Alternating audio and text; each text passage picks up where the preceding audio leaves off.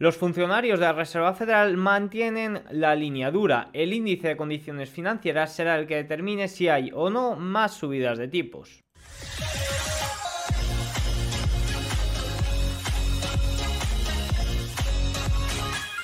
Muy buenas a todos y bienvenidos un día más al canal. Hoy es martes 7 de noviembre de 2023 y en este momento son las 21.19 hora española, 15.19 horario ET.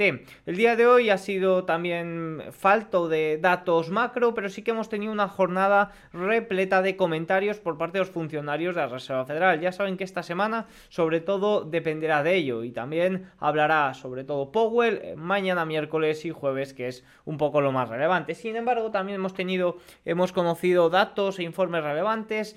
WeWork se ha declarado oficialmente en quiebra, lo vamos a ver. También hemos tenido datos de PM, de IPP, es decir, de, de, P, eh, de PPI, de índice de precios al productor que no salía eh, de la eurozona que han registrado el mínimo su mínimo histórico. Ya comentábamos durante el fin de semana cómo el índice de precio al consumidor tanto de Bélgica como de Países Bajos estaba en deflación. Por tanto esta caída tan vertical del IPP puede eh, anunciarnos que puede venir una situación similar en la eurozona, sobre todo eh, por ese nulo crecimiento que estamos teniendo. Vamos a verlo. Y luego también algún comentario muy relevante por parte de Bank of America sobre lo que puede llegar a producir ese exceso de estímulo tanto fiscal como monetario. Así que nada, vamos con ello.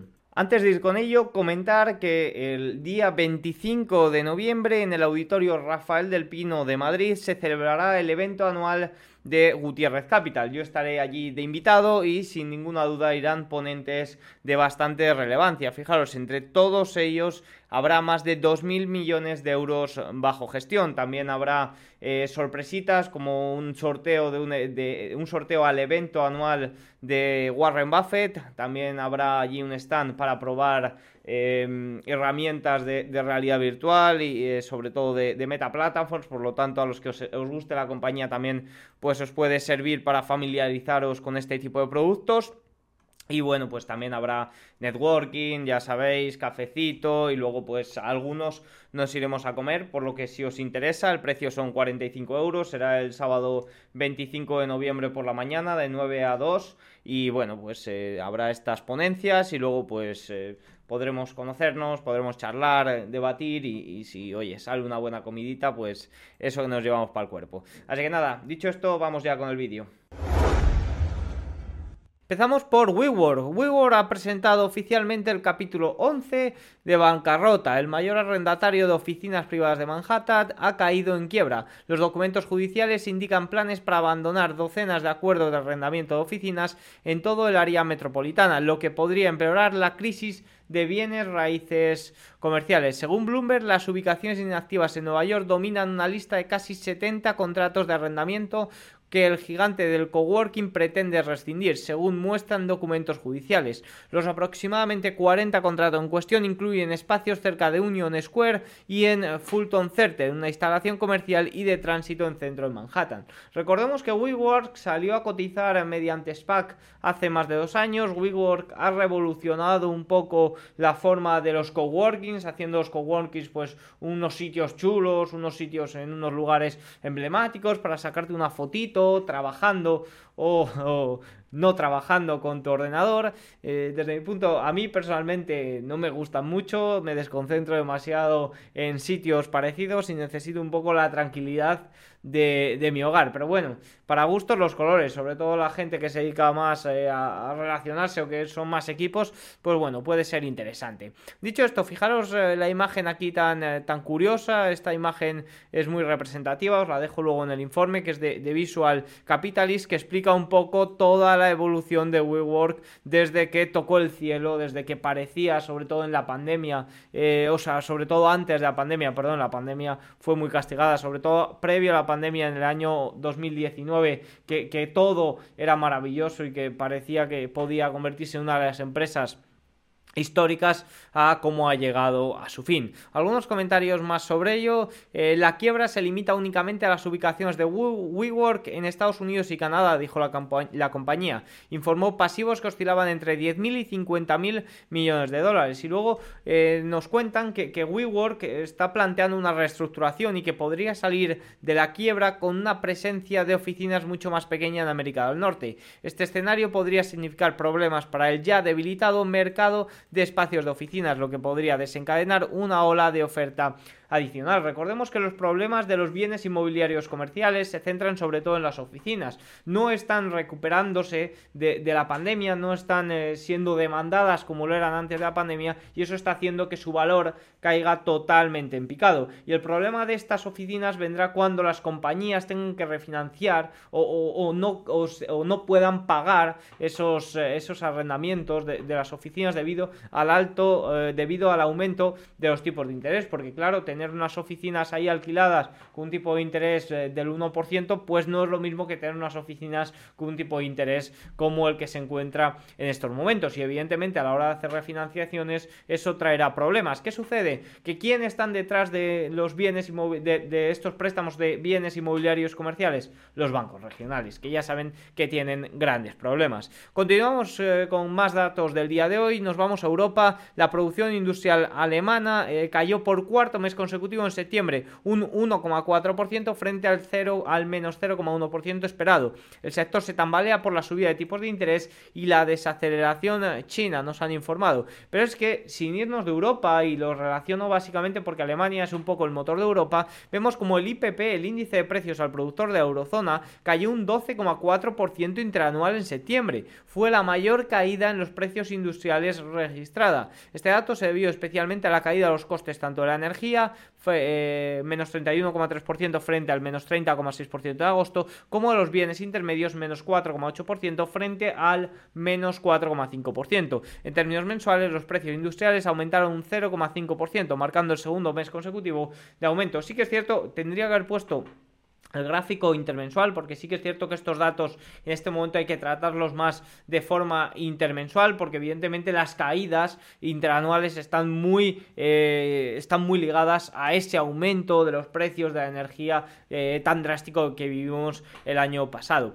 Pero sin ninguna duda, eh, lo que quiero mostrar con este gráfico interanual es la verticalidad de la caída, como hemos pasado en prácticamente un año de tener un IPP del 40% a del menos 12% eh, por ciento, y eh, que esto puede llegar llevar a datos interanuales de deflación en la eurozona, como ya estamos viendo, eh, por la parte del consumidor, como ya estamos viendo en Países Bajos y en Bélgica. Habrá que vigilar mucho eso porque el crecimiento de la eurozona es prácticamente nulo y si hay algo peor que la inflación sería la deflación, por lo menos persistente. Veremos a ver porque eh, en caso de que se produzca y en caso de que venga eh, inducido sobre todo por esto, por este alza de los precios y posterior caída, pues no sería muy preocupante, sería puntual y demás. Pero es algo que sin duda habría que vigilarlo, estos vaivenes a nivel del índice de precios que estamos viendo en los últimos años y que evidentemente va a ir muy ligado a la actuación de los bancos centrales. Que la, que la inflación caiga por completo, incluso pase a territorio negativo, hará que los bancos centrales vuelvan a estimular. De hecho, Bank of America nos habla de eso y yo lo comentaré más adelante. Más cosillas del día de hoy, sin duda, ante falta de datos macroeconómicos estadounidenses, hemos eh, tenido ruido y comentarios por parte de los funcionarios de la Reserva Federal. Bowman nos dice que tendremos que aumentar aún más los tipos para reducir la inflación a nuestro objetivo del 2%. Seguiré dispuesta a apoyar el aumento de las tasas en una reunión futura si los datos muestran que el progreso en materia de inflación se ha estancado.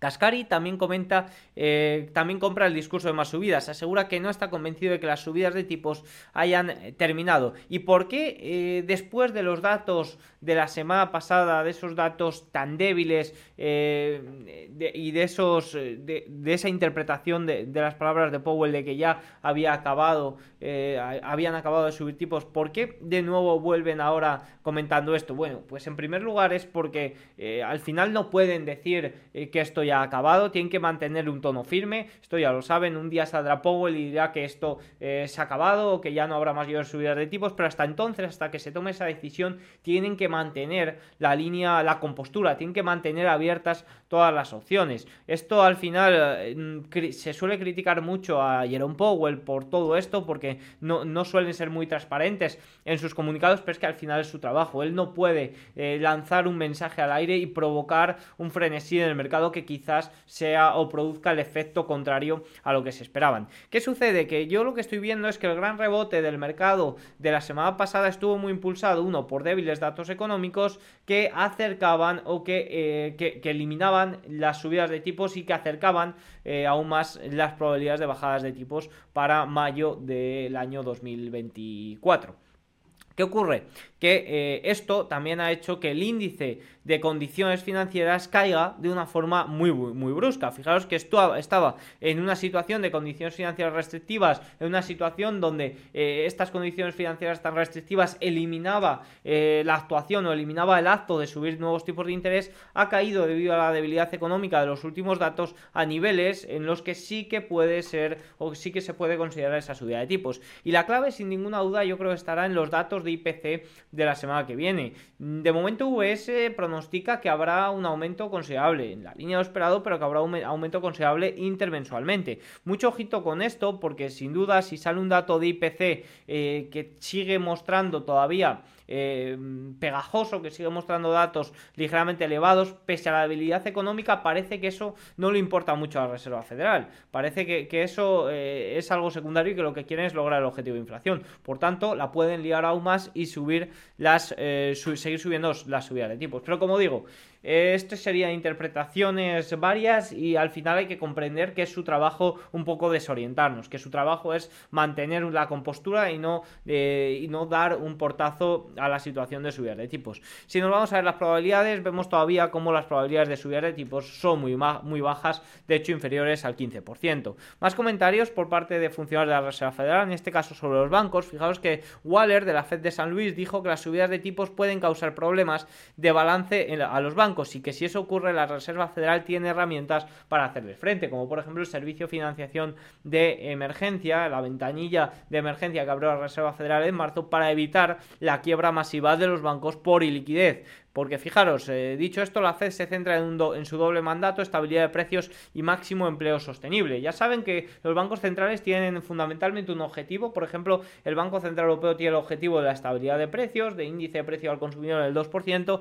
y la Reserva Federal, además de eso, tiene también el del empleo. Por tanto, más que una economía débil, yo creo que un punto importante puede ser eh, que el empleo se enfríe y que el empleo se enfríe ya mm, como están mostrando los datos, como los últimos eh, datos que conocimos el viernes. Este sí que puede ser un punto para darse la vuelta a la Reserva Federal. Pero fijaros, las pérdidas de los bancos estadounidenses en activos mantenidos hasta su vencimiento se ha disparado hasta un máximo histórico de 400 millones eh, de 400 de 400 mil millones de dólares. Esto que significa que los activos que tienen pensados no vender que tienen pensados obtener esa rentabilidad, como pueden ser, por ejemplo, bonos del tesoro, tú inviertes en ellos y obtienes una rentabilidad del 2-3%, la que hayas fijado en un principio. Eh, ¿Qué pasa? Que durante este tramo de tiempo, eh, como han caído tanto el precio de los bonos, ha caído tanto ese precio que en caso de que tengan que venderlo han perdido han perdido eh, mucho valor y por tanto no pueden hacer frente en caso de que haya salidas de depósitos masivas. Un punto de ayer que no comenté en el vídeo fue la encuesta de oficiales de préstamos senior, la típica encuesta que hace trimestralmente para ver los endurecimientos del crédito y demás. Bueno, en general lo comenté por el informe de, de Sustac, por The Market por lo que si os interesa os dejo el enlace ahí abajo, no voy a no hay nada relevante por lo que no lo comentaré por aquí. Y pasamos ya a uno de los puntos más importantes eh, del día de hoy, o por lo menos más, más eh, que más mm, interesantes me han parecido, y ha sido eh, una reflexión en un paper de Bank of America que nos mostraba grandes gráficos y que nos mostraba distintas situaciones del exceso del estímulo fiscal y monetario y todo lo que puede producir. Fijaros, el exceso fiscal de la década de 2020 se suma a los ya altos niveles de deuda gubernamental, hasta que los responsables de la política aborden la trayectoria de la deuda gubernamental, es probable que los inversores se preocupen de que se recurra a soluciones que afecten a los activos debido a la deuda. Como la inflación, el impago, la devaluación de la moneda. Pero es probable que los bancos centrales simplemente rescaten a los gobiernos en los próximos años a través de flexibilización cuantitativa, QE, y la implementación de políticas de control de rendimiento, ICC, recuerden esto, que es lo que está sucediendo en Japón, lo que sería negativo para el dólar estadounidense. La deuda pública de Estados Unidos es de 33,6 billones de dólares, más que el PIB combinado de China, Japón, Alemania e India.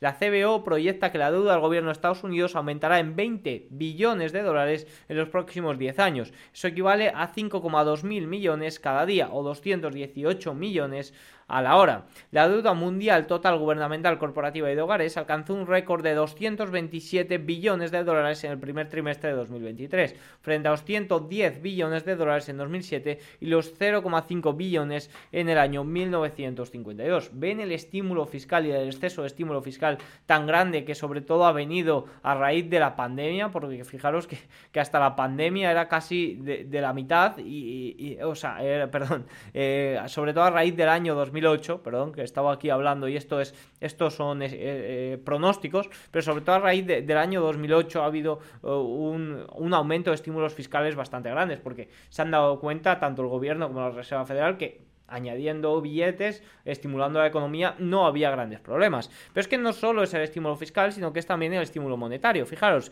el balance de la Reserva Federal alcanzó un extraordinario 38% del Producto Interior Bruto en 2022, frente al 19% de 2019 y un promedio del 5% en los 60 años que siguieron a la Guerra Mundial. La supernova de liquidez de los bancos centrales en los últimos 15 años causó una gran inflación de los precios de los activos, unas inflaciones récord, unas inflaciones bastante importantes. Los bancos centrales están reduciendo la liquidez global, un total de 5 billones desde febrero de 2022, con lo que has aumentado es prácticamente nada, nada como podemos ver en este gráfico pero los optimistas pueden legítimamente decir que todavía existe un exceso de liquidez, lo existe, y casi todos los inversores creen que el próximo evento económico financiero negativo será recibido con otro episodio de pánico de la Reserva Federal y de los bancos centrales, es decir, con nuevos estímulos monetarios para evitar que esos problemas económicos se trasladen de una forma relevante a los consumidores. Creemos que los bancos centrales siguen en el negocio de rescatar a Wall Street y los gobiernos están muy metidos en el, negocio de rescatar a Main Street, que esto habla de corporaciones no financieras y un poco el día a día, los ciudadanos.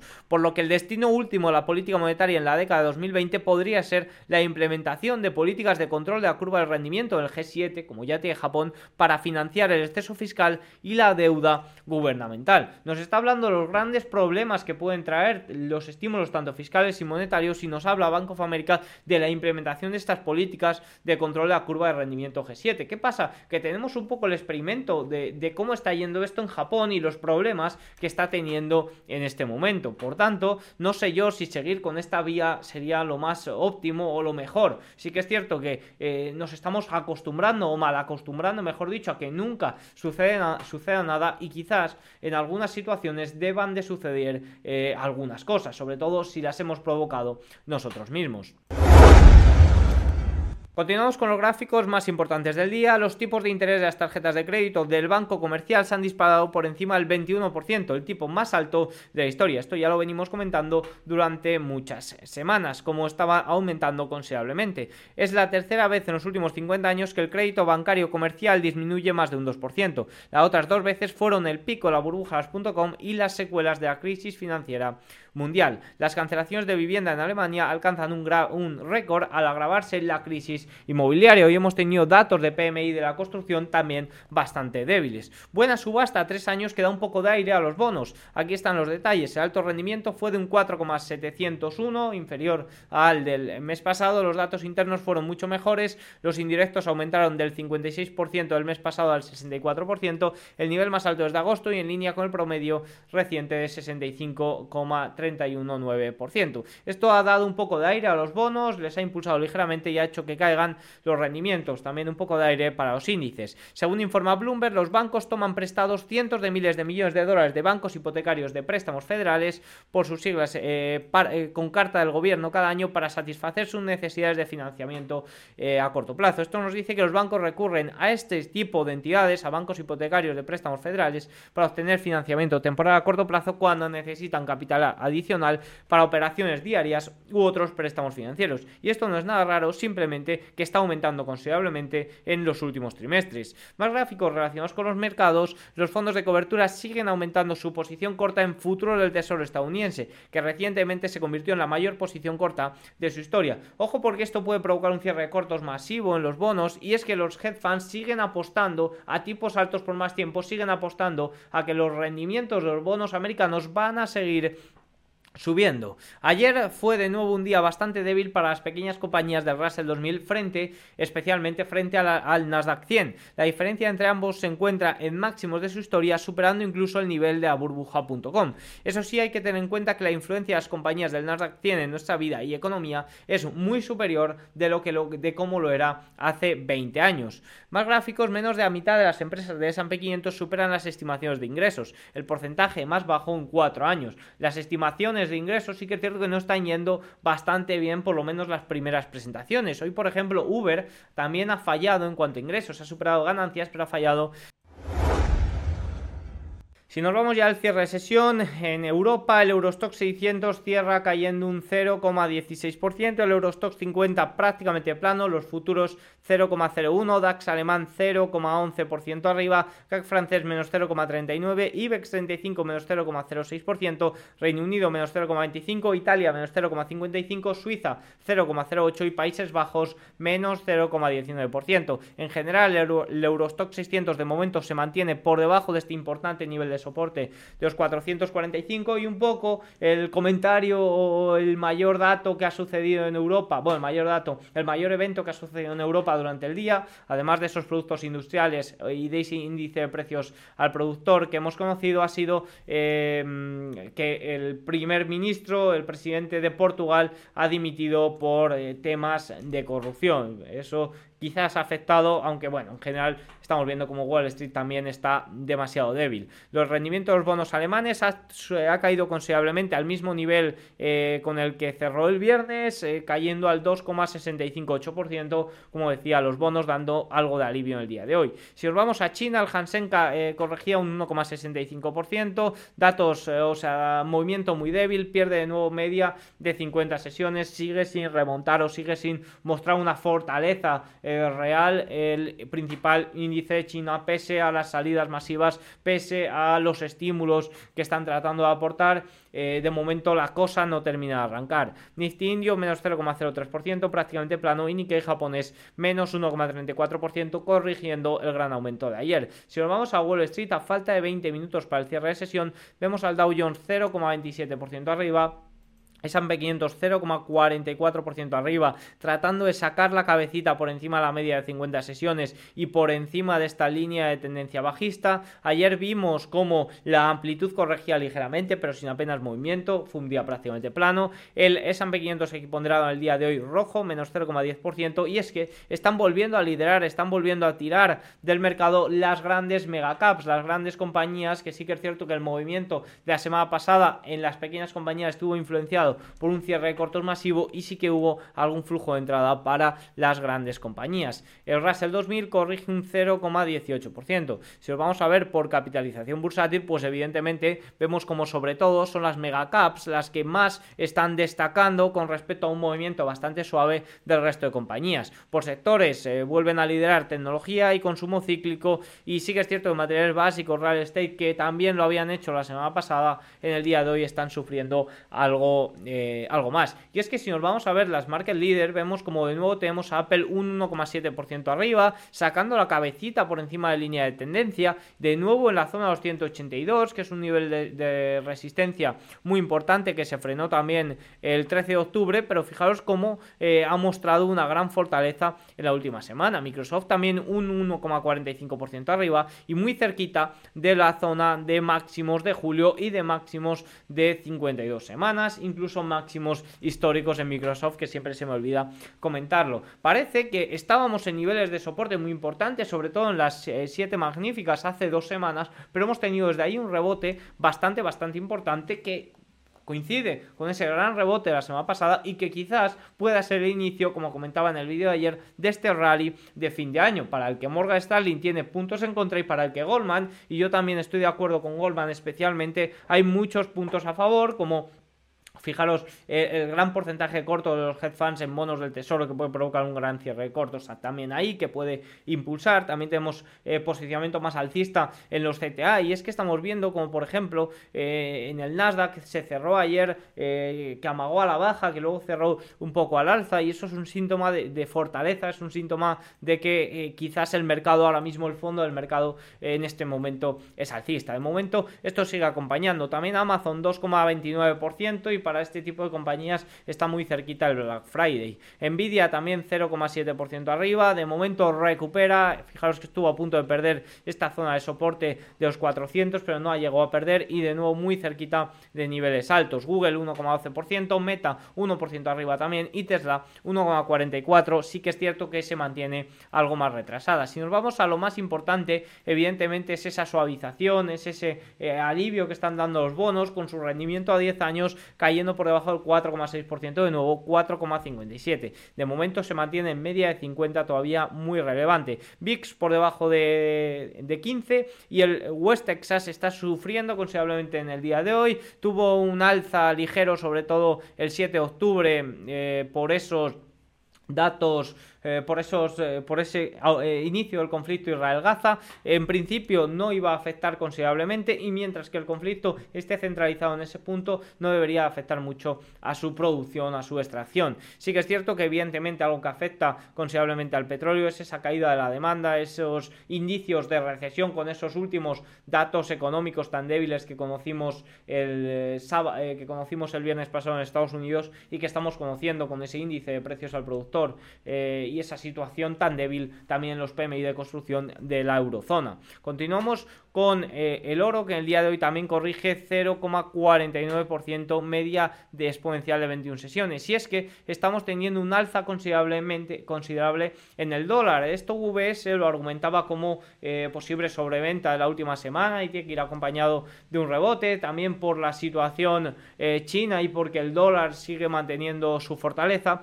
Pero bueno, en realidad es que esta situación si se prolonga este rally de fin de año, si se prolonga esta caída de los rendimientos americanos y este alza de los bonos, pues sí que es cierto que puede, eh, sobre todo con este contexto que tenemos en este momento, ligeramente afectar al eh, dólar. Dólar euro 0,17% al alza en el día de hoy. El TLT, TF de los bonos, sí que es cierto que no llega todavía a situarse por encima del nivel eh, en el que abrió el viernes y por, de momento se mantiene por debajo de la media de la media de 50 sesiones. Así que nada, dicho esto, tienen eh, todos los datos. Espero que os haya gustado el vídeo. Si es así, hacedmelo saber con un like, un comentario y nos vemos mañana. Chao.